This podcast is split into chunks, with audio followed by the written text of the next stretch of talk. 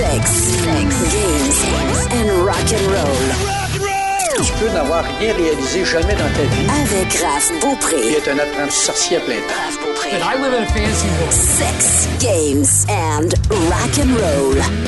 C'est fou à quel point on est capable de toucher plusieurs univers avec ce podcast-là, puis c'est ce qui me fascine. Je suis capable de trouver des collaborateurs qui sont tripants pour vous autres, puis je suis contente de vous les présenter. Écoutez, aujourd'hui, on vous parle d'un univers très particulier. Il y en a qui connaissent déjà ça, qui baignent déjà là-dedans, ou qui ont déjà un peu baigné là-dedans sans le savoir dans leur jeunesse, ou il y en a qui sont encore là-dedans à côté parce qu'il y a de l'argent à y faire. Le domaine de la carte, la carte à jouer, la carte à collectionner, il y en a plusieurs, mais il y en a une qui est hyper fascinante parce qu'il y a de l'argent, puis il y a des joueurs, on parle de milliers, de milliers, de milliers de joueurs autour de la planète. Je suis contente de faire le tour aujourd'hui de Magic the Gathering et des autres jeux de cartes qu'on peut jouer. Je vous ai trouvé Carl Jobidon, qui est quelqu'un que je connais depuis un petit moment quand même, qui lui est un très grand collectionneur. Je te salue, Carl. Salut Raph. Toi, tu suis ça de façon religieuse. Tu regardes les montées en valeur de plusieurs collections, dont tes collections de cartes, puis en même temps, tu es un joueur. Moi aussi, je le suis d'ailleurs. Je suis moins active qu'avant, mais je me suis dit, aujourd'hui, on va allumer des gens sur le pourquoi c'est aussi populaire, où le buzz a commencé. Magic the Gathering, qui est le premier jeu de cartes qui rassemble des millions de joueurs depuis plusieurs années. Ça startait en quelle année? Ça a starté en 1993. 93. Oui, c'est un mathématicien qui a décidé de se lancer là-dedans lui-même. Il a euh, écrit ses règles, il a starté son jeu, il a développé ça, puis c'est devenu ce que c'est aujourd'hui. Un monstre. Un monstre, simplement, oui. Je veux commencer en parlant du côté jouable de la patente parce qu'il y a une prise de valeur, on peut faire des prises de cash avec ça, il y a aussi le côté collection. On va tout parler de ça de A à Z, mais avant, il y a un côté jeu. Mais euh, petite parenthèse, est-ce que le gars pensait faire autant d'argent avec ça? Je crois que n'importe qui qui démarre une entreprise veut faire, j'imagine, de l'argent pour vivre avec ça. Mais c'est sûr que le but euh, de M. Garfield était vraiment de rassembler le plus de gens possible autour de son jeu, ce qui a vraiment réussi, même au-delà de, de ce qu'il pensait lui-même. Il croyait que les gens allaient acheter quelques paquets au début, se faire une pile avec ça, puis jouer.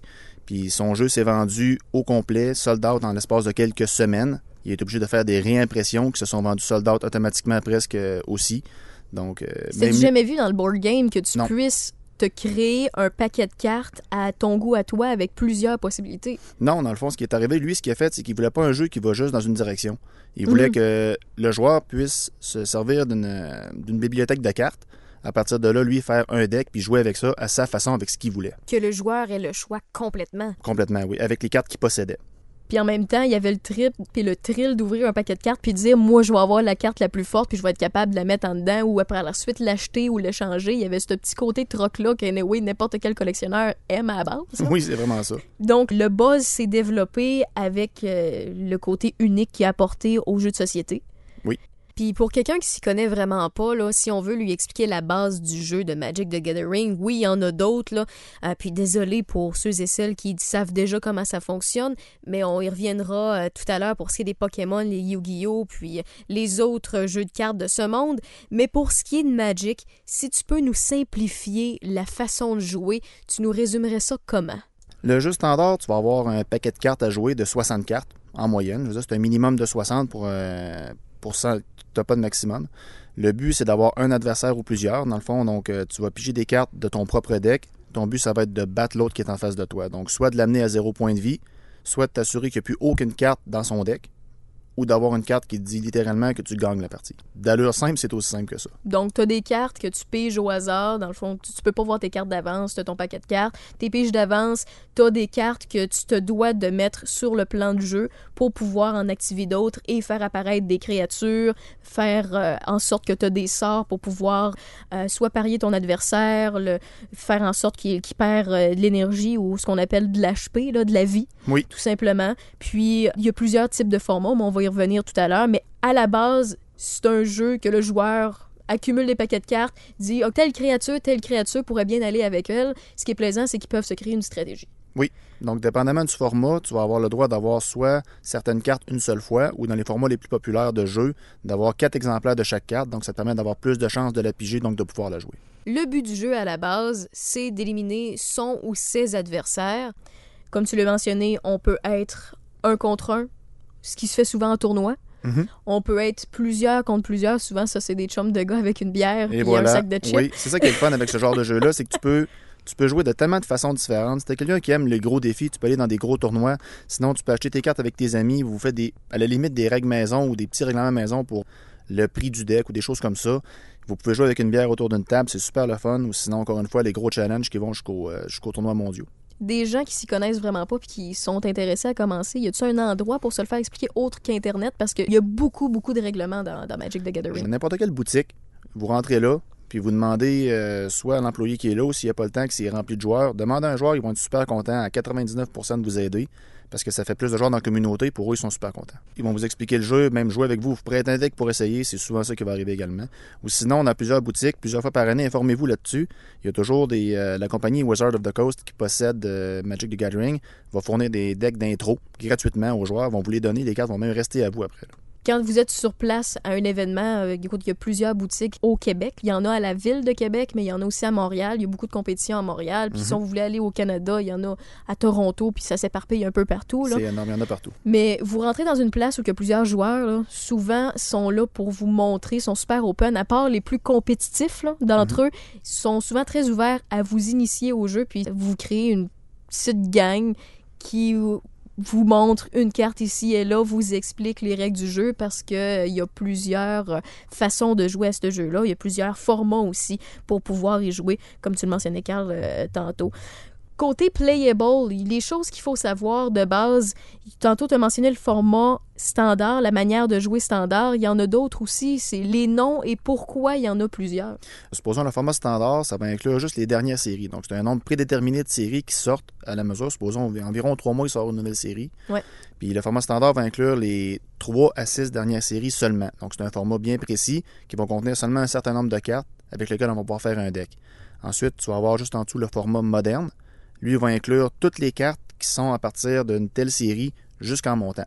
Donc, euh, pour ceux qui connaissent un peu plus ça, c'est à partir de 8e édition au Mirodin en montant, c'est le format moderne. Ensuite, tu vas avoir le format Legacy qui va contenir toutes les plus vieilles cartes, très très très vieilles, qui n'ont plus le droit d'être jouées ailleurs, puis qui sont De 93 à, de 93 à aujourd'hui, à aujourd'hui. qui sont maintenant très très durs à trouver. Sinon, tu as le format vintage encore plus derrière. Ça, c'est un très très très petit euh, bassin de joueurs, disons, étant donné euh, le prix des cartes qui sont inclus là-dedans. Puis euh, ça, c'est vraiment plus rare qu'on va le voir, là, malheureusement. Sinon, tu vois le format Commander. Ça, c'est le format qui, selon moi, est le plus populaire. On joue avec un deck de 100 cartes au lieu de 60, mais une seule copie de chaque carte. Puis ça, c'est un format qu'on va appeler casuel, dans le fond. Le but, c'est pas de faire de tournoi, c'est juste d'avoir du plaisir pur et dur. Pourquoi ça n'a jamais été amené vraiment en tournoi? Je sais qu'ils en font de façon exceptionnelle parfois, mais parce que c'est Euh, tu peux être moins compétitif. Tu peux être moins ça, hein? Non, c'est pas tant ça. C'est que en tournoi, c'est plus du 1v1, donc euh, un joueur versus un joueur. Mhm. Puis le format Commander, dans ce format-là, est beaucoup moins amusant, beaucoup moins apprécié des joueurs. Les joueurs qui jouent au Commander vont aimer beaucoup jouer ensemble, donc autour d'une table à la maison ou dans une boutique, mais beaucoup à la maison, honnêtement. Il y a des groupes énormes qui, sur Facebook qui se partagent des soirées comme ça. Puis à partir de là, je veux dire, c'est pour ça qu'en tournoi, c'est beaucoup moins populaire. Puis ce qui est le fun là-dedans, c'est qu'il y a une différence entre avoir, mettons, un paquet de cartes à 60, puis tu peux avoir jusqu'à quatre fois la même copie de cartes. Ta stratégie est très différente parce que tu peux avoir les cartes que tu veux plus souvent. Tandis que l'autre, tu ton paquet de 100 cartes, tu n'as une copie de chaque, sauf les cartes qui te permettent de les jouer, bien entendu. Ce qui fait en sorte que tu te fies plus au hasard à ta main chanceuse rendue là pour avoir les cartes nécessaires pour abattre tes adversaires? Oui, mais en même temps, c'est un format dans lequel tu as accès à beaucoup plus de cartes, parce que Commander, c'est un format qui est très ouvert. Il y a une carte de liste bannie, parce qu'il ferait juste détruire le format parce qu'il serait trop forte. Mais à partir de là, tu as accès à énormément, énormément de cartes. Donc, tu as les moyens d'aller chercher dans ton deck pour les cartes que tu as besoin avec certaines de tes cartes, ou d'aller piger plus de cartes, des choses comme ça. Donc, c'est vraiment un format qui est super intéressant pour, euh, pour la grosse majorité des joueurs. Pour ce qui est des différents formats, tu as parlé de liste bannie de cartes, dépendamment des formats, ça change. Pourquoi? Est-ce que c'est au niveau de la valeur ou au- parce que les joueurs peuvent pas se le permettre puis c'est plus difficile de se l'approprier ou parce qu'il y a des stratégies qui font en sorte que c'est instantané, tu gagnes? C'est pour ça. C'est parce que, sup- supposons en moderne, il y a une liste de cartes bannies que- qui est accessible sur le site euh, du jeu, bien entendu. Ces cartes-là, faisant en sorte que dans tous les tournois, c'est le même deck qui gagnait toujours. Puis il y avait plusieurs fois dans un top 8, il y avait 4, 5 ou 6 fois le même deck. Donc ça devenait quelque chose qui était très, très, très ennuyant pour les joueurs. Puis il y a certains joueurs qui, euh, qui aimaient plus ça jouer à ce format-là parce qu'il y avait un deck qui dominait complètement le jeu. À ce moment-là, Wizard procède à faire un ban. Donc il banne la carte qui fait le deck possible. À partir de là, il peut y avoir un format qu'on appelle en santé. Sais qu'il y a des formats aussi de jeux qui ont été inventés un peu par les joueurs, puis qui sont plus joués de façon casual, de façon euh, dans votre sous-sol de temps en temps. Là, c'est pas des tournois et tout ça. Là. Tu vas avoir le nom de les euh, fameuses cartes qui ne peuvent pas dépasser tel montant niveau valeur pour donner une chance à tous les joueurs de pouvoir jouer parce que des fois, on n'a pas Mhm. tout le même portefeuille. Là. Ça s'appelle comment ça? Il n'y a pas vraiment de nom pour ça. là. Je veux dire, nous autres, on appelle ça kitchen table, littéralement. table? Donc, tu joues entre amis simplement. Donc, c'est les mêmes règles, sauf que ton deck ne doit pas dépasser, mettons, euh, Tel montant. tel montant ou ne pas posséder de cartes dépassant tel montant. Moi, je connais des groupes où aucune carte de ton deck peut dépasser 10 Au Ok. simple que ça. Donc, à partir de là, toutes tes cartes peuvent valoir 10 mais je veux dire, à ce moment-là, honnêtement, tu as besoin de cartes de moins de valeur dans un deck parce qu'il y en a plusieurs qui sont quand même très, très bonnes. L'autre, hein, le, premier que tu as mentionné, tu un paquet de cartes, un deck qui euh, tu peux pas dépasser 60 pièces de valeur, de Mhm. value. À ce moment-là, ben tu peux avoir une carte à 55 pièces, puis le reste vaut tout 5 sous, 10 sous. C'est voilà, c'est possible aussi, oui. Donc, euh, à ce moment-là, mais encore une fois, à ce moment-là, il faut que tu payes là. faut que tu Donc, c'est ça. faut que faut que tu sois- chanceux pas mal. c'est pas quelque chose que je recommande. Il y en a qui sont conquis, il y en a qui Oui, oui. s'essayent puis en a, qui, euh, qui veulent y aller vers ça. Au niveau valeur, là, c'est vraiment un espèce de monde, vous avez pas idée. Vous entendez de temps en temps parler de sur nos ondes à choix de Jerry puis de boursicotage puis tout ça. Puis moi, j'ai dans les corridors, j'ai déjà eu des conversations avec Jerry là-dessus. Puis je dis, c'est un peu comme la bourse. On est capable de suivre les valeurs des cartes, dépendamment si dans un tournoi tel joueur a trouvé une stratégie, puis ça fait en sorte que la valeur tout le monde la veut, ce qui fait en sorte que ça augmente. Il y a aussi d'autres façons pour faire augmenter le prix des cartes parce que la compagnie à la base, Wizard of the Coast, qui détient Magic the Gathering, font imprimer certaines quantités des cartes.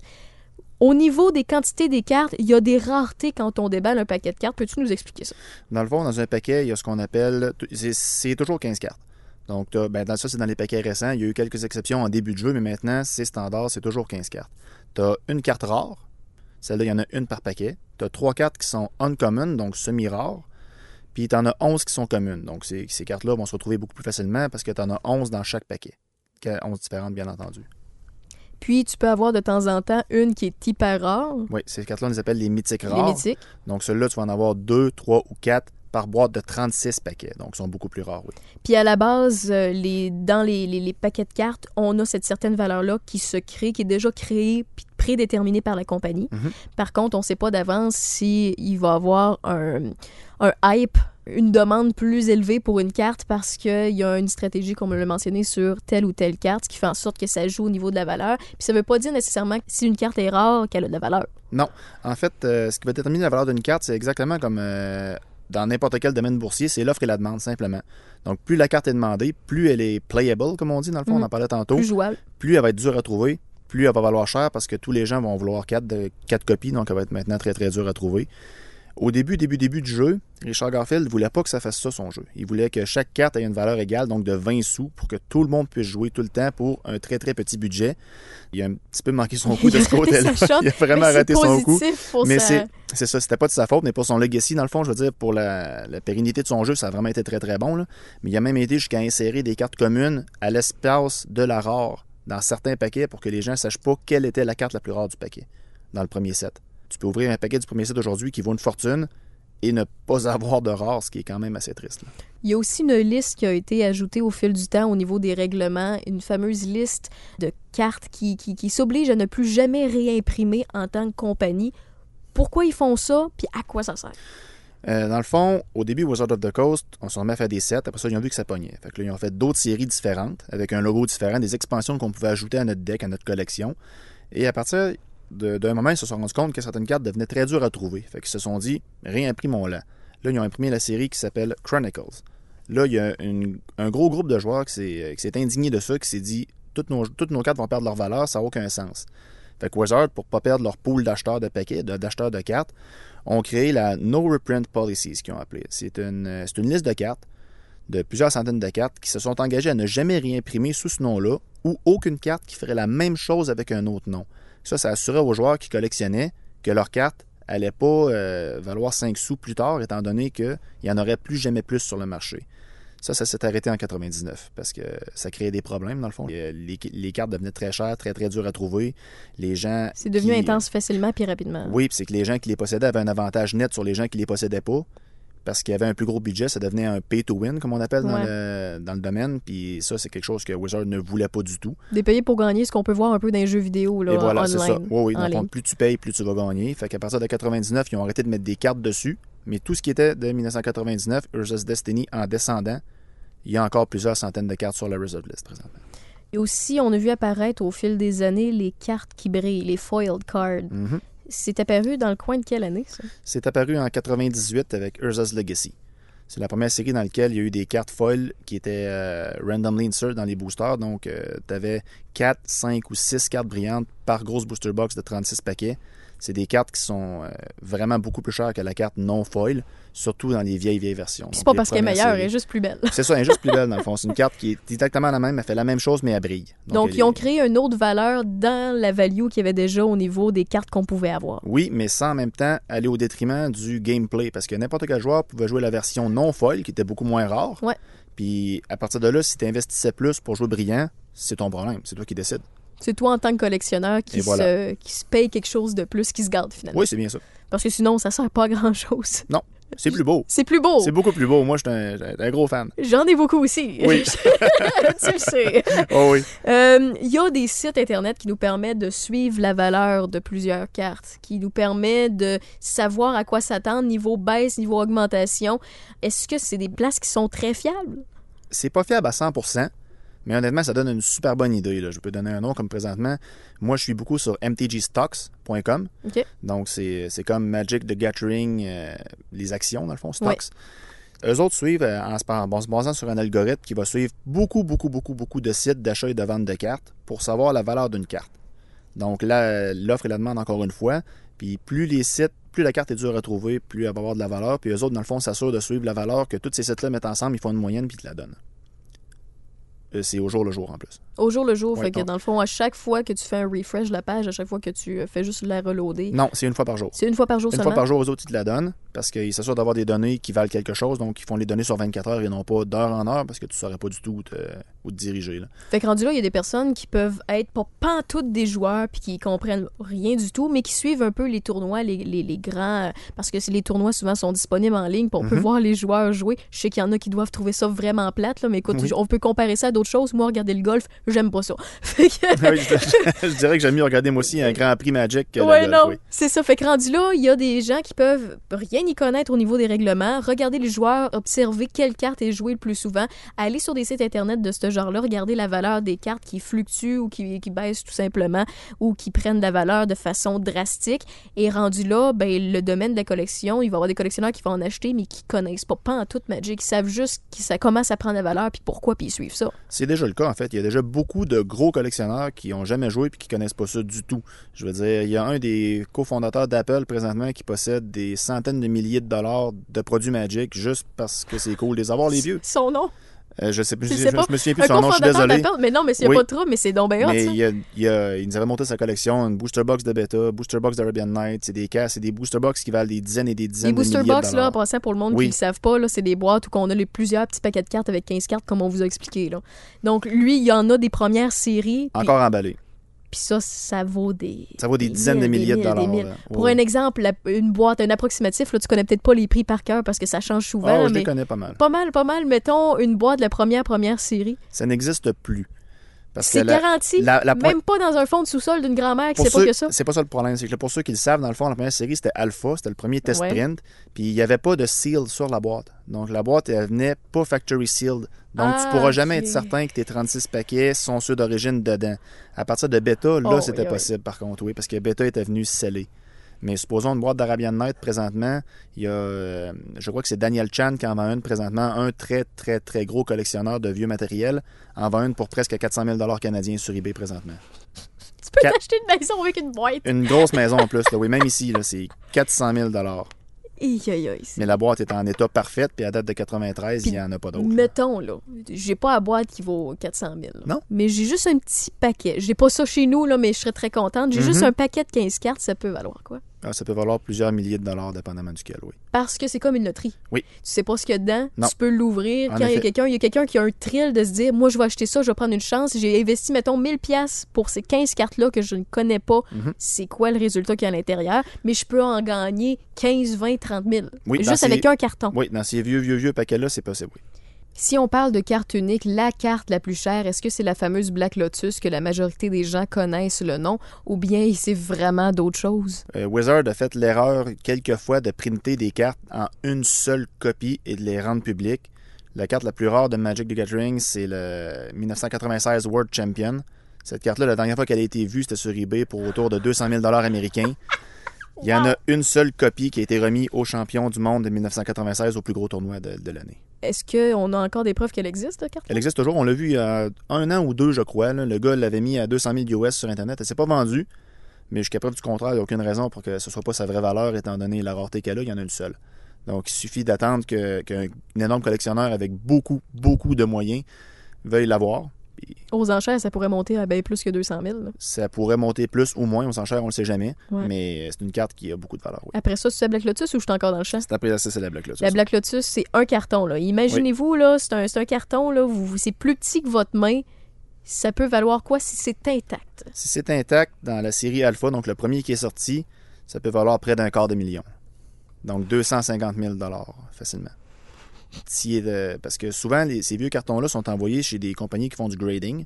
Donc eux vont évaluer euh, les contours de la carte, les coins de la carte, la surface de la carte, si l'image est bien centrée par rapport au contour de la carte également.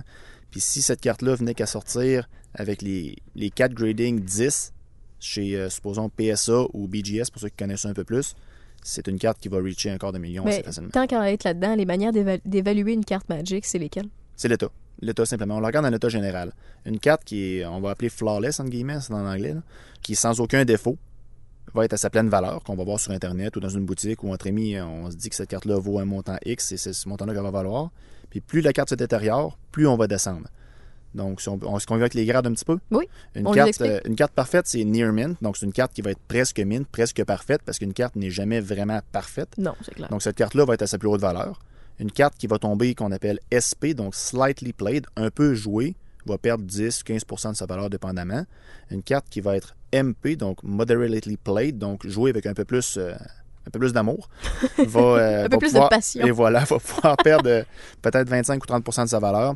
Puis une carte qui va être HP, donc heavily played, qui a été jouée beaucoup, souvent sans plastique ou euh, auquel on n'a pas fait attention, va perdre 50 à 60% de sa valeur. Puis pour les plus vieilles cartes, va perdre encore beaucoup plus de sa valeur.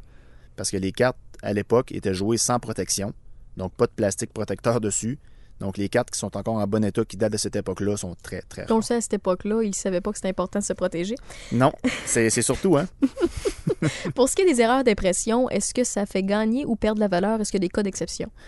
Chez une boutique, ça fait perdre de la valeur. Sur certains groupes de collectionneurs, ça en fait prendre beaucoup, dépendamment de la carte également. Donc, plus la carte est déjà rare sans erreur, plus elle va être rare avec erreur. Donc, euh, plus les gens vont l'acheter cher. Parce que tu as toujours la valeur de la carte elle-même, plus son erreur. Puis plus l'erreur est grande, plus les gens vont, euh, la payer cher. J'ai déjà vendu des cartes, moi personnellement, qui valaient 10 sous, plus de 100 dollars.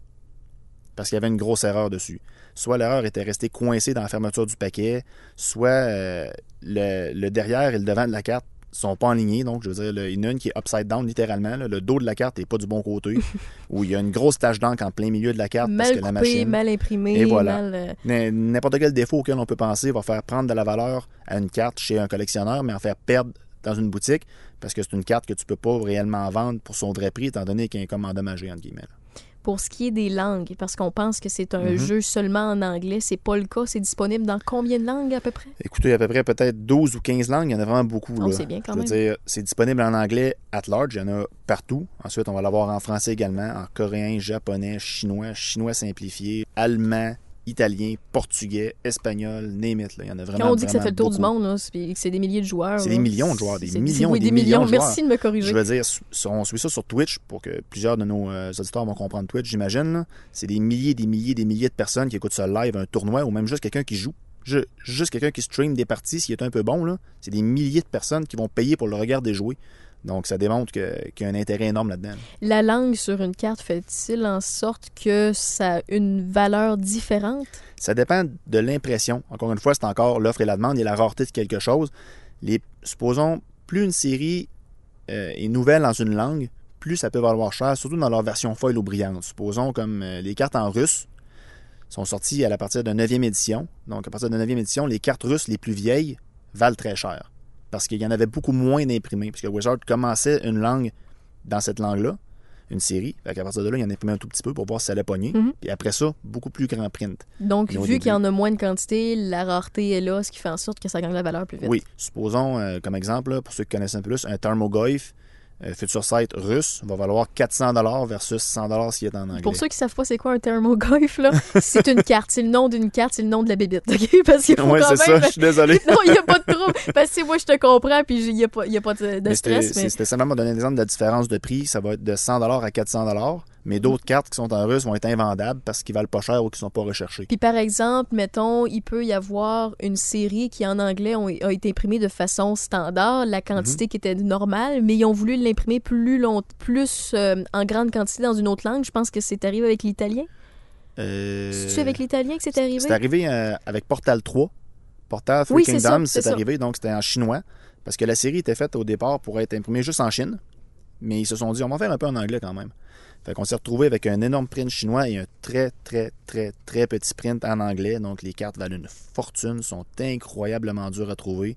Je veux Tu dire, sont plus euh, chers en chinois? sont plus chers en anglais, beaucoup plus En, chers en, anglais, c'est ça, la seule, c'est la seule série qui est plus chère en anglais à cause de ça. On s'est ramassé avec un print miniature parce qu'ils voulaient même pas en faire en anglais au départ. Donc, euh, on se ramasse avec une booster box qui, euh, qui vaut peut-être 1 000, 2 000 en chinois, puis qui va aller chercher du 7, 8, 10 000 en anglais. Sur les cartes, il y a un artiste qui euh, crée une image. Il y en a que au départ, c'était pas mal toutes des toiles qui étaient peintes puis par la suite réimprimées. Il y en a d'autres que maintenant, on s'entend, c'est des graphistes qui font un job exceptionnel aussi au niveau de créer une créature ou bien mettre une image sur le sort qu'on peut jouer à Magic the Gathering. Est-ce que les artistes peuvent faire en sorte que la carte prenne de la valeur ou perd de la valeur? Oui, puis surtout la signature de l'artiste. Donc, j'ai beaucoup de collectionneurs que je connais, eux, qui vont ramasser les cartes signées. Donc, vont soit les, euh, les envoyer signées par l'artiste carrément, parce qu'il y a des artistes qui mettent sur leur site internet personnel leur adresse pour qu'on envoie des cartes. Donc, on paye un petit montant. Eux signent les cartes et nous les renvoient. Mais certains autres qui n'aiment pas ça du tout, donc, euh, ne voudront carrément pas de cette carte-là. Puis, il y a certaines cartes qui. euh, il y a certains dessinateurs, certains artistes qui sont devenus mythiques dans le domaine. Si on peut en nommer quelques-uns, parce on peut penser, supposons, à Thérèse Nielsen, qui est vraiment une artiste incroyable. Ma euh, favorite. qui est- moi aussi, honnêtement, là, je pourrais Je- collectionner ses dessins juste parce que c'est elle. Elle, elle a fait beaucoup de cartes qui sont, qui sont iconiques au jeu. Je veux dire, on a, supposons, tous les, articles tous les artistes d'Alpha, comme Rob Alexander, Mark Tedden, ce genre d'artistes-là, qui en font encore aujourd'hui, ou le créateur du Black Lotus dont on parlait tout à l'heure, Christopher Rush, qui est mort il y a quelques années, malheureusement, Mm. mais les cartes avec sa signature, justement, valent aujourd'hui très, très cher pour ça. Donc, euh, c'est... euh, Ça fait monter de valeur pour les gens qui comprennent pas pourquoi qu'il y a une espèce d'aura au niveau de certaines images des cartes. C'est que c'est vraiment des artistes. On voit la signature en dessous de, de, de chaque carte. En fait, elle est écrite en dessous de chaque carte parce qu'il y a des droits d'auteur. C'est comme un livre ou c'est comme une toile qu'on achète. Puis quand je vous dis que les toiles existent réellement pour certaines, et il y en a qui s'en servent aussi de faire des réimpressions puis les vendre sur leur site d'artistes. On Oui, peut les suivre sur les réseaux sociaux. C'est vraiment un monde capoté. Puis il y en a aussi, ça c'est un, un autre côté de Magic the Gathering. Il y en a qui s'intéressent pas à Magic, mais ils s'intéressent aux artistes. Ils s'intéressent à ce qu'ils font, puis là, rendu là, ben, ils achètent pas de cartes, mais ils vont acheter leurs toiles, ils vont acheter leurs produits qu'ils vendent en ligne. C'est exceptionnel ce qu'ils peuvent faire des fois. Oui, oui, on les voit des fois. Puis je veux dire, ces artistes-là, souvent, vont se déplacer dans les gros tournois également. C'est ça qui est bien. Des Comic-Con, euh, puis des, des, Comic-Con, des grands prix de Magic. Dans le fond, juste des gros tournois de Magic simplement. On arrive là, il y a plusieurs booths avec des artistes dedans. Tu vas là, tu fais signer. Il y en a un qui font des alters.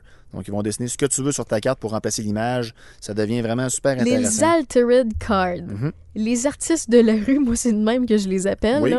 Euh, c'est monsieur, madame, tout le monde. Toi, à un moment donné, tu décides de t'acheter des petits pinceaux bien, bien fins, puis Mhm. acheter des, de la peinture faite pour que la carte soit pas trop épaisse, puis que ça la brise pas, mais que ça la Mhm. met plus en valeur. Puis au lieu d'avoir le contour de la carte, tu continues l'image. Est-ce que ça, ça fait perdre ou ça fait gagner de la valeur? Ça dépend sur à qui tu la vends. C'est émotionnel rendu là. Oui, c'est C'est c'est- c'est sentimental. pur- c'est purement ça. Ou c'est purement esthétique. Mieux l'alter va être réalisé, plus ça va avoir de valeur, bien évidemment. Mais généralement, une carte va soit garder sa valeur, soit en perdre si tu la vends dans une boutique. Mais si tu veux la vendre à quelqu'un d'autre, il va probablement payer le prix que tu lui as demandé. Étant donné Parce que. qu'elle trouve trop belle puis elle est parce qu'elle unique. trouve trop belle puis elle est unique. Puis souvent, faire un alter, ça va coûter euh, 20, 25, 30, 40 dollars pour une carte. Donc, je veux dire, la personne qui va te l'acheter va voir qu'il te paye la valeur de la carte plus de l'alter au minimum. Donc, si, mettons, tu as une carte qui a une valeur de 50$, puis l'artiste te fait, je sais pas moi, payer 25$ de plus, Mhm. ta carte, la valeur au départ, elle reste 50$. Par Mhm. contre, si je l'amène à une boutique, elle vaut toujours 50$. Non, Non, non. Souvent, non. 90% du temps, non. ils vont te Étant payer donné- moins cher. Parce que quelqu'un a peinturé sur ta carte. C'est comme si quelqu'un faisait un barbeau sur ta carte. C'est que c'est ou plus la- dur à vendre parce que tu as besoin de quelqu'un. La, pe- la personne qui a demandé, supposons, euh, n'importe quelle carte, d'avoir un, un Gremlins dessus, Mhm. comme exemple. Qui d'autre va en vouloir avec un Gremlins dessus? Il faut que tu trouves l'autre personne. trouves quelqu'un. Il faut que tu trouves l'autre personne qui le veut. C'est ça le problème Faut que, que tu qu'une trouves une autre Raphaël avoir. qui en veut. C'est ça, et voilà, ça te prend un autre raf. On en a juste une, donc. euh, c'est ça, tu peux pas toutes les acheter. Donc, une affaire à la fois. Une boutique peut pas se permettre de garder, supposons, des dizaines de milliers de dollars de cartes altérées en espérant peut-être de trouver quelqu'un un jour donc, qui va les il- vouloir. donc, même si elle vaut 50$, piastres, bien entendu, la, la- la boutique n'achète pas à 50, euh, au, au total de la valeur. C'est normal, ils doivent faire un profit, c'est comme dans tout. Puis, mais ils peuvent pas la revendre à 50$ piastres, à moins qu'ils trouvent vraiment la rafle, la personne Et qui voilà. veut vraiment cette image-là. À ce moment-là, ils peuvent peut-être se faire un petit profit, mais à ce moment-là, c'est un marché qui marche plus au niveau des, euh, des sites web. C'est des artistes qui promouvoient leur art puis leur talent, puis rendu là, sinon, t'as pas vraiment moyen, sauf sur des blogs, des forums, pour vendre ton truc à, la valeur que t'as acheté. Sur Facebook, c'est facile, honnêtement. Il y a des groupes d'alter, complètement, qui se dédient juste à ça.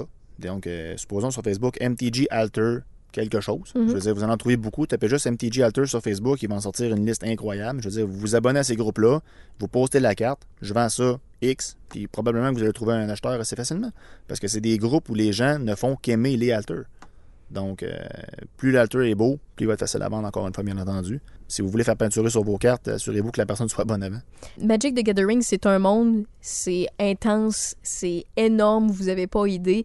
J'espère que vous avez eu une petite idée avec les dernières minutes, mais il y a d'autres jeux de cartes qui ont été mis euh, comme compétiteurs, d'autres compagnies qui se sont essayées à compétitionner ce domaine-là, ou bien d'en inventer un qui est moins compliqué pour les plus jeunes, ou en inventer un qui est plus complexe mais dans son genre, mais il y en a plusieurs qui ont pas été capables de combattre ou de rester encore en vie. Il y en a quelques-uns qui sont encore sur la, sur la table puis qu'on peut voir dans des boutiques spécialisées, dont Pokémon. Pokémon est encore énorme aujourd'hui, oui. Les fameuses cartes Pokémon que vos flots veulent, puis quand ils rentrent, ils voient juste Pikachu, puis euh, eux autres, ils comprennent peut-être pas nécessairement comment jouer, mais il y a des tournois de ça aussi. Ah oui, il y en a des gros, très très hauts même. On a des tournois partout, comme chaque semaine, comme partout ailleurs. Ou sinon, on va se ramasser avec des, avec des championnats du monde comme à Magic. c'est énorme. C'est télévisé en plus, là-bas, parce qu'au Japon, c'est énorme, les Pokémon. Puis même en Amérique du Nord, en Europe, il y a des, encore une fois des millions de joueurs. Mais à Pokémon, ce qu'on va retrouver beaucoup, beaucoup plus encore, c'est des collectionneurs. Il y a des personnes qui vont avoir des collections complètes, ce qu'on retrouve beaucoup moins à Magic maintenant. Mhm. Ils vont chercher à avoir des collections complètes de Pokémon parce que les cartes sont vraiment, vraiment belles.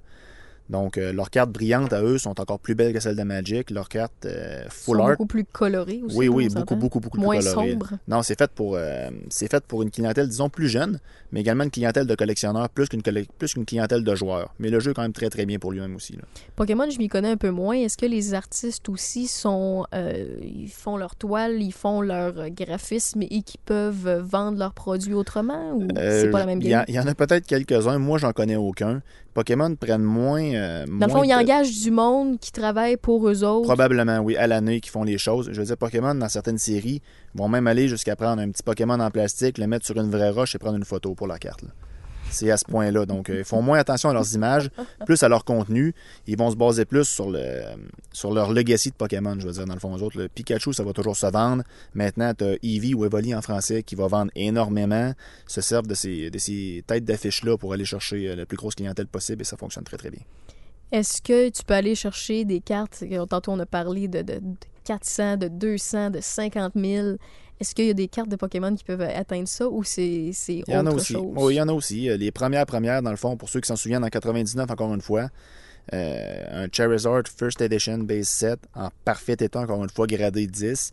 Il va aller chercher plusieurs dizaines de milliers de dollars, étant donné qu'il est très très rare, parce qu'à l'époque, encore comme aujourd'hui, il y a beaucoup d'enfants qui ouvraient les paquets. Donc, pognaient ces cartes-là, les, Les mettaient dans, les mettaient dans leur poche simplement pour Dans aller leur faire du vélo. de vélo. Et voilà, donc il y en a encore très très peu qui ont survécu à ce traitement-là.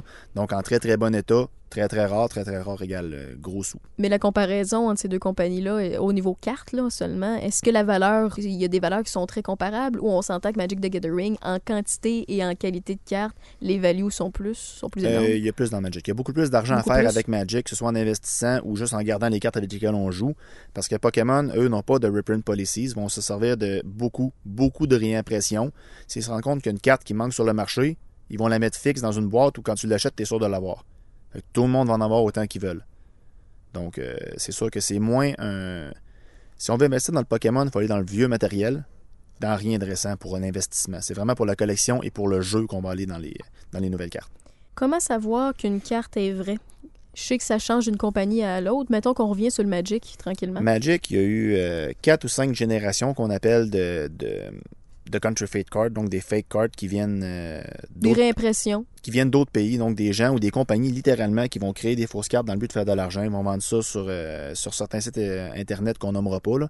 mais je veux dire, c'est vraiment, je veux dire, ça, ça attaque beaucoup la valeur du jeu, ça attaque beaucoup euh, la façon dont les gens vont percevoir le jeu également. C'est vraiment dommage que ça se produise. Par contre, quand on s'y connaît, il y a encore façon de les différencier, donc euh, soit la qualité du carton, soit certains tests que nous, les professionnels, on peut faire avec pour les, euh, différencier, que ce soit avec de la lumière ou, juste au toucher simplement, ou la qualité de l'impression également, parce qu'ils n'ont pas les mêmes imprimantes de qualité que, que Wizard of the Coast utilise. Donc c'est encore possible de les différencier. Si vous n'êtes pas certain avant d'en acheter une, à un de vos amis ou euh, quelque chose comme ça, peut-être vous présenter dans une boutique qui vend du Magic. Souvent, ils vont avoir un expert en counterfeit qui va pouvoir euh, valider ça pour vous avant, parce qu'il y a des cartes, encore une fois, qui valent euh, vraiment, vraiment très cher. Donc avant de les acheter, c'est vraiment mieux de valider si c'est une vraie ou non. Puis, en prenant toujours l'exemple de Magic, c'est quoi les trucs qu'ils ont mis? Je sais qu'il y a des trucs de luminosité, il y a des trucs de la fameuse ligne bleue. Explique-nous un Mhm. peu tout ça, c'est quoi? Dans le fond, Wizard of the Coast, ce qu'ils font, c'est qu'ils prennent deux cartons. Tu as le carton de devant et le carton de, de- de derrière, qui vont être collés ensemble avec de l'encre bleue. Ils vont, le- leur colle, ils mettent de l'encre bleue dedans. Puis la, la colle, je, je connais pas le processus pour pour l'étendre, là, mais ça crée toujours le même pattern. C'est vraiment très bien étendu, égal toujours. Donc en passant une lumière très forte dans le noir à travers la carte, on peut différencier ça. Également, les cartes de Magic sont imprimées pour les vieilles avec un pattern, ce qu'on appelle. là. C'est juste des petites mini-formes qui vont aller former l'image de ta carte. Des pixels dedans. Oui, et voilà. Donc, avec une loupe, on peut voir ça. Le pattern Oui, qui parce est que, redondant, qui parce, est tout parce le que temps. l'imprimante est super puissante et était vraiment d'une qualité même à l'époque. Puis les imprimantes normales font pas ça. Donc, ceux qui les impriment à la maison, ça donnera jamais un résultat que ça donnerait euh, sur une vraie carte. Mais encore une fois, il faut connaître ça pour les vérifier. Le jeu de lumière au niveau de l'épaisseur, est-ce que c'est fiable? Est-ce que c'est vrai? De moins en moins, parce que maintenant, ils ont compris qu'on vérifiait ça. Puis ils ont mis de l'encre bleue également dans leur colle. Donc, euh, de moins en moins, mais sur les vieilles cartes, oui. Encore une fois, ça fonctionnait bien. Mais euh, c'est euh, c'est toujours possible de se faire prendre si on ne s'y connaît pas. Donc, vraiment de vérifier avant de- avant d'aller acheter des gros montants. Pour Pokémon, c'est différent parce que la qualité des fakes est vraiment pas bonne. On le voit tout de suite. Oui. On le voit, ça, ça, ça, ça saute aux yeux. Si quelqu'un joue pourtant- des. Pourtant, c'est pas plus facile à reproduire une carte de Pokémon? Non, parce que les Pokémon, ils ont des textures sur leurs cartes souvent qui vont être différentes. les cartes qui valent cher vont avoir plusieurs, plus, plus de textures, plus de, plus de brillants, plus de, de- d'holographes partout sur la carte. C'est vraiment des cartes colorées, comme tu disais tantôt, qui sautent aux yeux. Puis les fakes, ça paraît beaucoup. Mais les textures au niveau de Magic the Gathering, ça change pas? Il n'y a pas une manière de vérifier ça non plus? Il n'y en a aucune texture. Ben, je veux dire, tu as la texture du carton lui-même, Mhm. mais rendu là, il faut que tu sois un expert en counterfeit pour, euh, pour pouvoir euh, t'attaquer à des choses comme ça, là, malheureusement.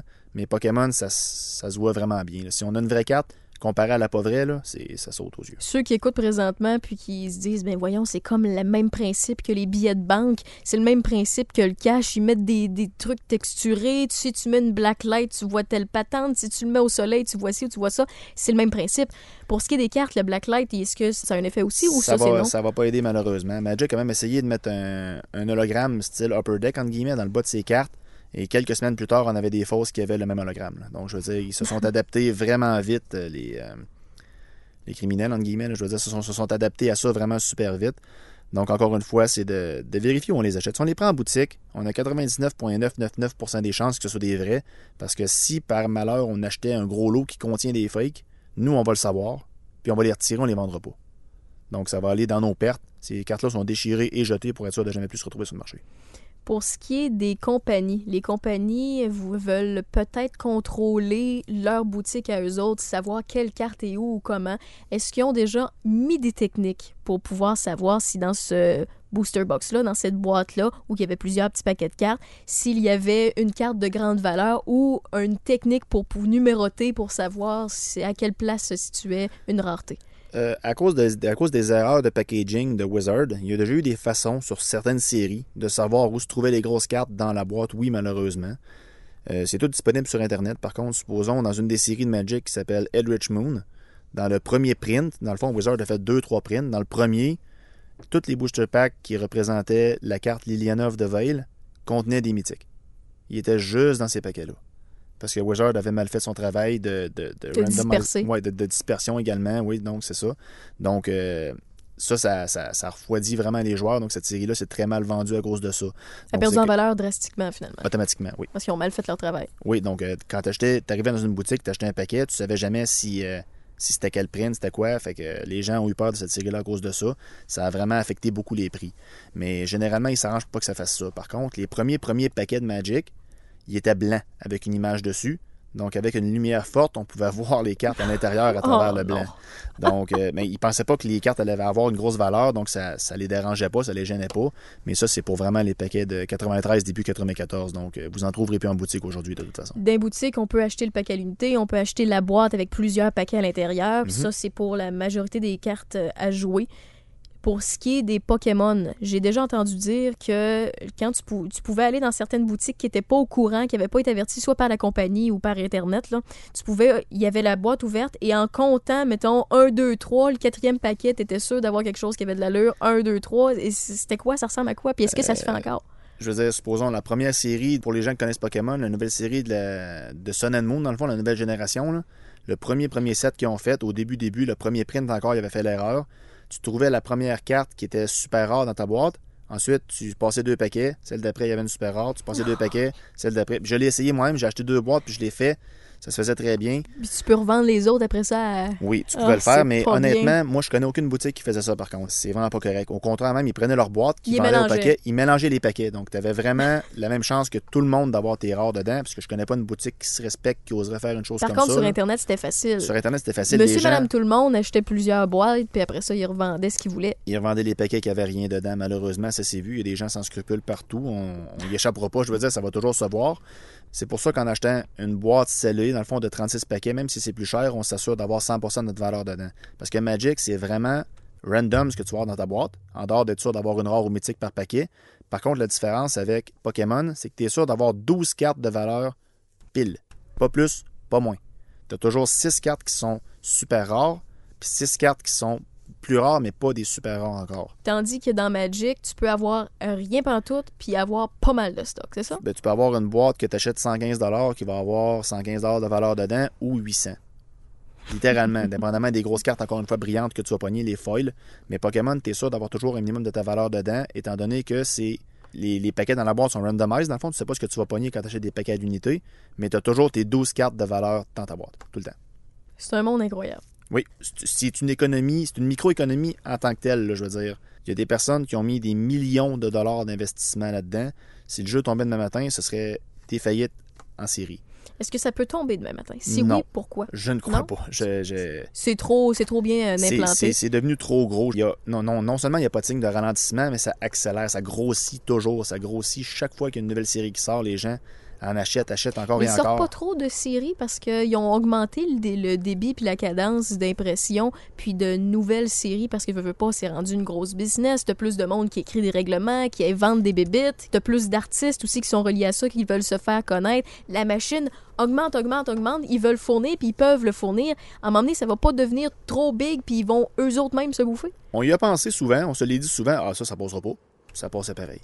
Le monde met du cash pareil. Les gens, on semble avoir une quantité infinie d'argent. Je ne sais pas comment ça se peut, mais le, ce, qui, arrive, c'est qu'ils font. Ils, ont, réussi quelque chose d'énorme. Ils ont créé plusieurs formats dont on, dont, on parlait tantôt, dans le fond, puis ils sortent des produits pour chacun de ces formats-là. Donc, si un produit te convient, achète-le. Sinon, achète l'autre à côté. Mais il y a toujours quelque chose que tu peux aller acheter. Que tu veux. Oui, supposons comme, euh, pour exemple, pour ceux qui connaissent un peu plus encore une fois, ils ont sorti la série des Modern Masters. Donc, c'était des séries seulement de réimpression de cartes qui étaient bonnes juste dans un format. Donc, toi, tu joues, tu joues moderne, c'est un bon produit pour toi. Si tu Mm. joues standard, achète pas ça, achète l'autre.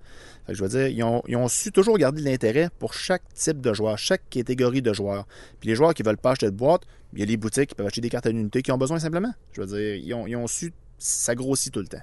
Je crois que la machine, pour plusieurs, en tout cas, euh, à long terme, je vois pas pourquoi ça pourrait s'écraser. J'ai aucune idée de pourquoi ça pourrait tomber. Tu parlais de gros collectionneurs. As-tu euh, certains collectionneurs qui sont suivis via les euh, internets? Ah oui, je veux dire, supposons, si vous allez voir sur Facebook ou même sur YouTube, je veux dire, allez chercher euh, un homme qui s'appelle Rudy de Alpha Investment sur, euh, sur YouTube, ou Dan Buck, ou euh, Daniel Chan, sont dans les plus gros propriétaires de ce qu'on appelle du high-end, dans le fond, là, des, du- des, des cartes qui valent vraiment, vraiment très cher. Ils en ont des collections incroyables et impressionnantes. Impec. là. Oui, oui. Ça n'a aucun sens. Ça peut monter à combien de valeur? là? Ce qui monte sur le web, là, je sais que tu pas les chiffres précis. Des là, millions de dollars. Des millions et des millions. Facilement, oui.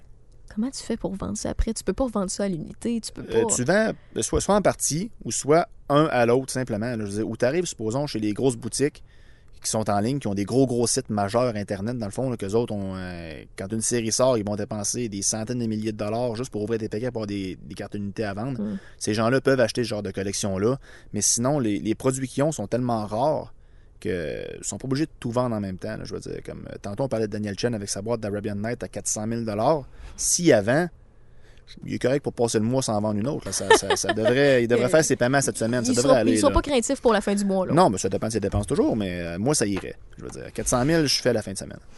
Comment tu fais pour te départir d'une collection sans te faire avoir? Parce que des collectionneurs, t'as as ceux-là qui veulent se débarrasser vite parce qu'ils ont besoin d'argent vite. Souvent, Mhm. ils, ils se tirent dans le pied.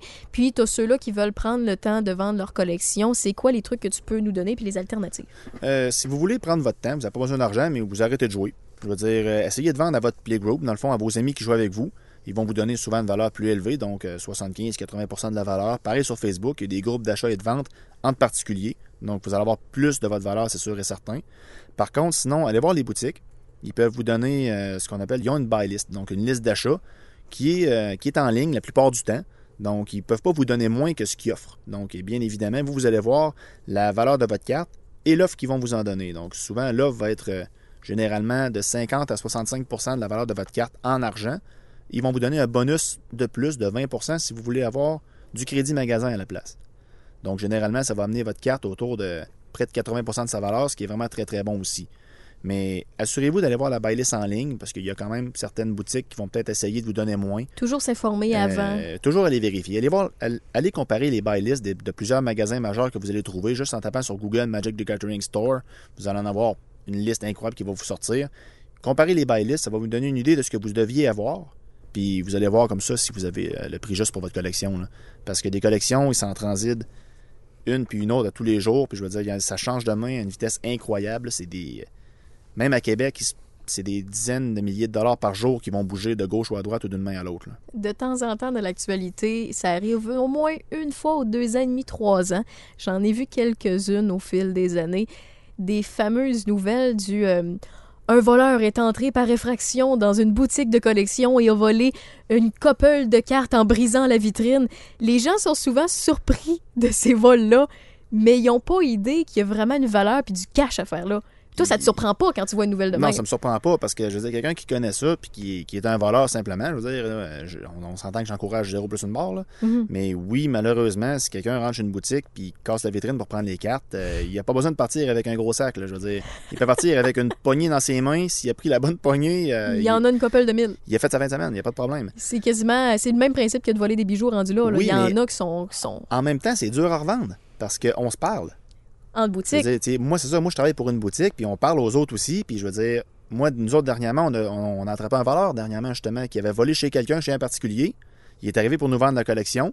Nous, sur Facebook, on a reçu un message. Hey, je me suis fait voler telle, telle, telle, telle carte, dans telle, telle, telle boîte, telle, telle cartable. Puis le gars était assez intelligent pour ramener ça dans les mêmes boîtes, dans les mêmes cartables. Mais écoute, moi, personnellement, j'ai pas de boutique. Puis écoute, t'es déjà au courant de mon histoire. Je l'ai Mhm. déjà raconté aussi en ondes. C'est l'été passé. J'achète puis je revends de temps Oui. en temps. Puis Ah, non. moi, ça m'était... Oh non! Ah, je, je- je viens de, ça, ça vient de me... De te repopper. Oui, ça vient de Moi, j'ai vécu oui. beaucoup d'émotions avec cette histoire-là. C'était c'était pas ta soirée, hein? Non. Non, c'est... Je vais la raconter, mais rapidement, là, comme je le peux, puis comme mes souvenirs me le permettent. Mais je rachète de particuliers, puis je fais souvent le transit entre certaines boutiques et tout ça. Puis euh, moi, je me fais un petit profit. L'autre personne, je lui donne un montant qui est assez ajusté. Mais des fois, on tombe sur des gens spéciaux, puis on a des doutes, mettons, de, à savoir, est-ce qu'il s'y connaît pas au vrai? Est-ce que c'est quelqu'un qui a pris ça de, de son voisin, de sa grand-mère, ou bien qu'il l'a volé, tu sais? Puis euh, moi, c'est la première fois que je me suis fait avoir en tant que euh, Mm. fille qui transite.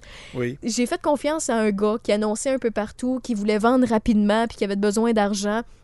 Je dis, il n'y a pas de problème. On- quel endroit tu veux qu'on se rejoigne, puis qu'on qu'on regarde ça, puis je vais faire un approximatif, je vais te faire une offre. Si ça te plaît, ça te plaît. Si ça te plaît pas, je vais te dire, va à telle boutique. Mhm. Aussi simple que ça. Mhm. Là, j'arrive, on s'est rencontrés dans un Tim Horton dans le parking. Puis c'est la première fois, tu sais, moi c'est pas la première fois que je vends des cartes, mais c'est la première fois que je vais pas chez la personne directement Mhm. ou que la personne vient pas chez moi. C'était déjà louche, là, c'est C'était déjà louche. Mais j'y vais par curiosité parce qu'il y avait de l'air quand même avoir pas mal de stock à vendre, mais il m'avait envoyé des photos bien aléatoires, bien random. Fait que je m'envoie là-bas, t'as un gros pick-up blanc, t'as le gars qui sort une boîte, une boîte à couche avec plusieurs boîtes dedans. Là, je regarde, je regarde, je feuille, je feuille, je feuille, je dis, OK, ouais, pourquoi il s'y connaît pas, tu pourquoi il est pas allé dans une autre boutique, tout ça, je, je continue de parler, mais je trouve ça louche. Mais je continue. J'ai dit, écoute, moi, je, je m'attendais pas à une patente de même, quelque chose de même. Et puis, mais je pourrais t'offrir un montant X. TX. Moi, j'y ai offert 500 pièces.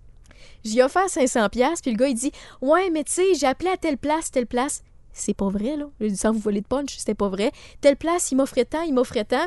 Là, moi, je fais des gros yeux en voulant dire "OK, le gars, il sait clairement pas ce qu'il y a dans les mains. Je vais continuer de même, il y a quelque chose qui marche pas." Fait que là, j'y regarde, je dis "Gars, si tu veux, on s'en va au guichet directement. Je te sors 500 dollars, puis euh, on fait, on fait l'échange, puis c'est réglé. Pas de problème, le gars me suit. On s'en va à la banque, je retire 500 pièces, j'y donne 500 pièces, je pars avec son stock. Je m'en vais à la boutique, à une boutique, une boutique que je vais souvent, puis là, je leur, je leur montre, puis là, ils regardent, puis là, ils commencent à évaluer, puis je vois qu'il y a quelque chose qui cloche comparativement à d'habitude, parce que je suis une bonne cliente, comparativement à d'habitude, ils sont plus silencieux, puis ils parlent pas, puis il y a quelque chose qu'ils me disent pas tout de suite, puis là, Mhm. je, je continue, puis là, ils évaluent, ils évaluent, puis ils disent T'en as pour tel montant, on peut te donner tant. C'était dans les mille et les mille. OK? Oui, je me rappelle de la collection. C'est une collection, c'est une collection qui valait environ 10 000 piastres. Là, je l'arrondis. Mhm. C'est peut-être un 9 000 coques, là, mais c'est un oui. 10 000 piastres à peu près. Et en valeur magasin, on pouvait me donner quelque chose dans le coin de 5-6 000. Mhm. Et là, à la fin, on me dit, t'as trouvé ça où? J'ai dit, il y a un gars louche qui m'a revendu ça, ça vient pas de ma collection personnelle, mais il y a quelque chose qui clochait et tout ça. Il a dit, et puis la chose qu'ils m'ont dit, c'est t'as bien fait de venir nous voir parce que ça nous a été volé même pas 8 heures avant que tu Mhm. viennes nous les porter. Donc moi, le matin, j'ai rencontré le gars dans le team, mais juste avant ça, ils les avaient volés dans le stationnement de l'endroit où j'ai été porter Oui. les cartes. La même place. Donc, en même pas 24 heures, j'ai résolu un mystère de vol. Oui. Donc, en même pas 24 heures, le, le- le gars a volé dans l'auto les, les, les, les, les, les- les cartes de grande valeur sans savoir c'était quoi, mais il savait qu'il y avait une valeur. Il a pitché ça partout sur Internet très rapidement parce qu'il voulait s'en débarrasser vite puis les vendre vite. Moi, je l'ai acheté à pas cher, je trouvais ça louche. Je suis allée à une place que j'avais confiance. Ils m'ont dit, ben, t'es tombé à bonne place parce que peu importe la boutique que t'allais à Québec qui est de collection qui vendait des cartes, la police arrivait avant que tu partes. Mhm, c'est sûr. Mais t'as été chanceuse dans ta malchance, par contre. D'un, parce que t'es allé à la bonne boutique, oui. Oui, Mais en plus, ils ont eu la gentillesse de te redonner ton argent. Ils ont eu la gentillesse de me redonner mon argent, Oui, le donc- 500 pièces parce que j'aurais pu tout perdre. C'est ça, ils ont, ils ont carrément racheté leur propre carte. Là, Oui. qui- Puis ils n'étaient pas obligés. Là, Parce que eux autres, eux autres, ils avaient payé ça dans la journée Oui. euh, en transit à Montréal parce qu'ils ont des boutiques à Montréal puis à Québec. C'était des milliers de dollars. C'est des milliers de dollars qui ont acheté ça d'un collectionneur particulier. Ils sont allés à la maison de ce collectionneur-là. Oui. Ils ont acheté, ils ont emmené ça dans leur boutique à Québec. Et moi, j'arrive dans cette patente-là au hasard. Puis, dans ma malchance, j'ai été chanceuse. J'ai investi 500 pièces. Je l'ai amené le vol au propriétaire. Le propriétaire m'a redonné mon 500 pièces en guise de remerciement. Mhm. J'ai fait les démarches, j'ai, j'ai communiqué avec le voleur pour avoir des détails sur son identité, des détails sur qui il était, comment le rejoindre, tout ça, le plus possible pour le remettre au gars que je connaissais de Mhm. cette boutique-là. Finalement, on a réussi à mêler la police à tout ça et le voleur a ramené le 500$. pièces Donc, à ce moment-là, ça a remboursé ce qu'ils m'ont redonné. Oui. Tout finit bien, là? Tout finit bien, mais encore une fois, ça prouve que dans le domaine, on se parle tout. Oui. Je veux dire, c'est. J'en ai pas connu beaucoup, moi, des, des gens qui ont volé des cartes puis qui se sont pas fait retrouver, honnêtement. là. Euh, Ben, c'est comme dans tout. Oui, oui. Tu commets un vol chez Oui. un voisin, Oui, mais pour si une tu, si tu- télé. si tu veux vendre une télé, honnêtement, il y a tellement de places où tu peux aller la vendre. là. Mais si tu voles une collection de cartes de Magic ou de Pokémon, faut que tu ailles vendre ça euh, soit chez ta cousin, soit, soit chez ton cousin ou chez une boutique qui connaît ça. Mettons qu'on parle Québec-Montréal, Mhm. a les boutiques euh, qui, qui vendent pas mal, on a trop de nos doigts. C'est ça, oui. On a trop nos doigts, c'est ceux-là qui vont avoir l'argent en cash pour te le donner. Puis Puis- tout le monde va à la même place anyway. Oui, puis on se parle. Je veux dire, on Mhm. se parle entre nous autres. S'il y a des vols, les gens qui se font voler, ils vont envoyer ça justement à toutes les boutiques en partant. La personne a vraiment très peu de chances de s'en sortir, honnêtement. Puis ce qui est incroyable dans cette histoire-là, c'est qu'il y a deux choses qui jouent en ma faveur. Merci beaucoup.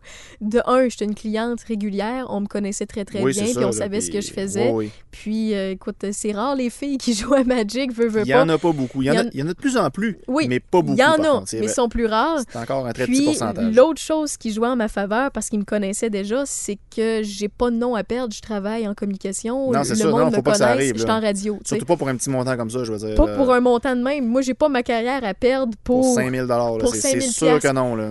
Impossible. Mais c'est capotant, tu sais. Tu, vois quelqu'un qui s'y connaît pas, puis tu résous une histoire de même, bref. Mais on le voit tout de suite, de toute façon, nous autres. Si quelqu'un arrive, puis ouais, euh, euh, j'ai comme 50 000 pièces de carte, mais je. Vous me donnez combien? C'est mon frère mort qui m'a laissé ça. tu sais, c'est tout le temps un frère mort. Ça, c'est l'histoire la plus commune. Le frère mort. Il y a tellement des frères qui meurent qui avaient des cartes, là, c'est fou. Ça, on le voit, on, on le voit tout de suite. Tant que ça! Ah oui, pour vrai, là, mais oui. voyons donc. Euh, on en a un l'an passé qui était venu nous voir aussi avec une collection. là. Il l'avait avait- volé d'une autre boutique ou? Euh, il l'avait volé de quelqu'un des années et des années avant. Le gars, il a attendu en plus pour la vendre. Là.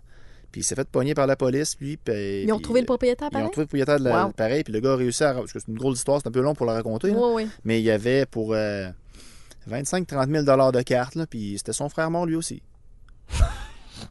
Beaucoup de frères qui meurent. En tout cas, si un frère meurt, vérifiez, il y a des cartes. Si un frère meurt puis on essaye de vous vendre des cartes de collection, peu importe quel objet de collection, là, rendu là, là informez- informez-vous de choses. Toi, que c'est une collection qui a été imprimée ou des réimpressions, Oui, oui. là, c'est des fausses cartes, fait faites vérifier. Ou bien c'est quelqu'un qui a volé ou euh, soutiré des cartes à quelqu'un. C'est là. possible. On peut se faire assurer au notre collection? Oui, C'est ben, dire, faisable? ben, c'est une assurance. euh, une assurance à l'aveugle qui vont parler parce que malheureusement, les articles de collection sont très durs à assurer chez, euh, chez un assureur. Donc, je veux dire, si vous avez des cartes de très très grande valeur, je veux dire plusieurs dizaines de milliers de dollars avec lesquelles vous ne jouez pas, euh, moi j'en ai déjà eu. Là, j'ai- supposons quand je quittais mon domicile pour aller en voyage ou whatever, je laissais ça dans un coffret de sûreté à la banque, littéralement, pour être sûr. C'est le plus facile. Oui, c'est plus ça. facile. Ça coûte pas cher en plus. là. Je veux dire, c'est comme 30 par année. Mais je veux dire, donc si c'est pour investissement, c'est un bon endroit où les laisser. Sinon, une assurance à l'aveugle pour la maison, mais c'est beaucoup plus cher par mois. Parce que des assurances qui vont assurer des objets de collection, il n'y en a pas beaucoup, puis ça va coûter très cher. Plus compliqué. Merci Oui. beaucoup de ton passage, Carl. Ça me fait très plaisir. Merci beaucoup de l'invitation. Ben, Carl Jebidon, d'après moi, on est capable de trouver ça sur euh, Facebook assez facilement si on a des questions. Sans aucun problème. C'est good. Sinon, si vous en avez la page Facebook de Sex Games and Rock and Roll, vous m'écrivez directement sur la page et à ce moment-là, je peux relier la question. Puis si jamais j'ai une réponse ou quoi que ce soit, si c'est euh, répondable, je vais le dire de même, à ce moment-là, ça va me faire plaisir de vous répondre. Aux personnes qui veulent vendre également, je peux vous aiguiller sur quelle boutique aller pour telle ou telle collection. Vous avez tout simplement à m'envoyer des photos, toujours sur la page Facebook de Sex Games and Rock and Roll. J'espère que vous avez apprécié, que vous avez découvert un peu plus ce monde-là. Si jamais vous avez d'autres questions, que ce soit pour Carl, que ce soit pour moi, je suis quand même pas pire aussi. Je peux vous rediriger euh, à des endroits qui vont pouvoir euh, vous aider également si vous voulez commencer à collectionner ou bien à jouer. Je vous souhaite un très bon moment et on se dit à la prochaine. Bye bye.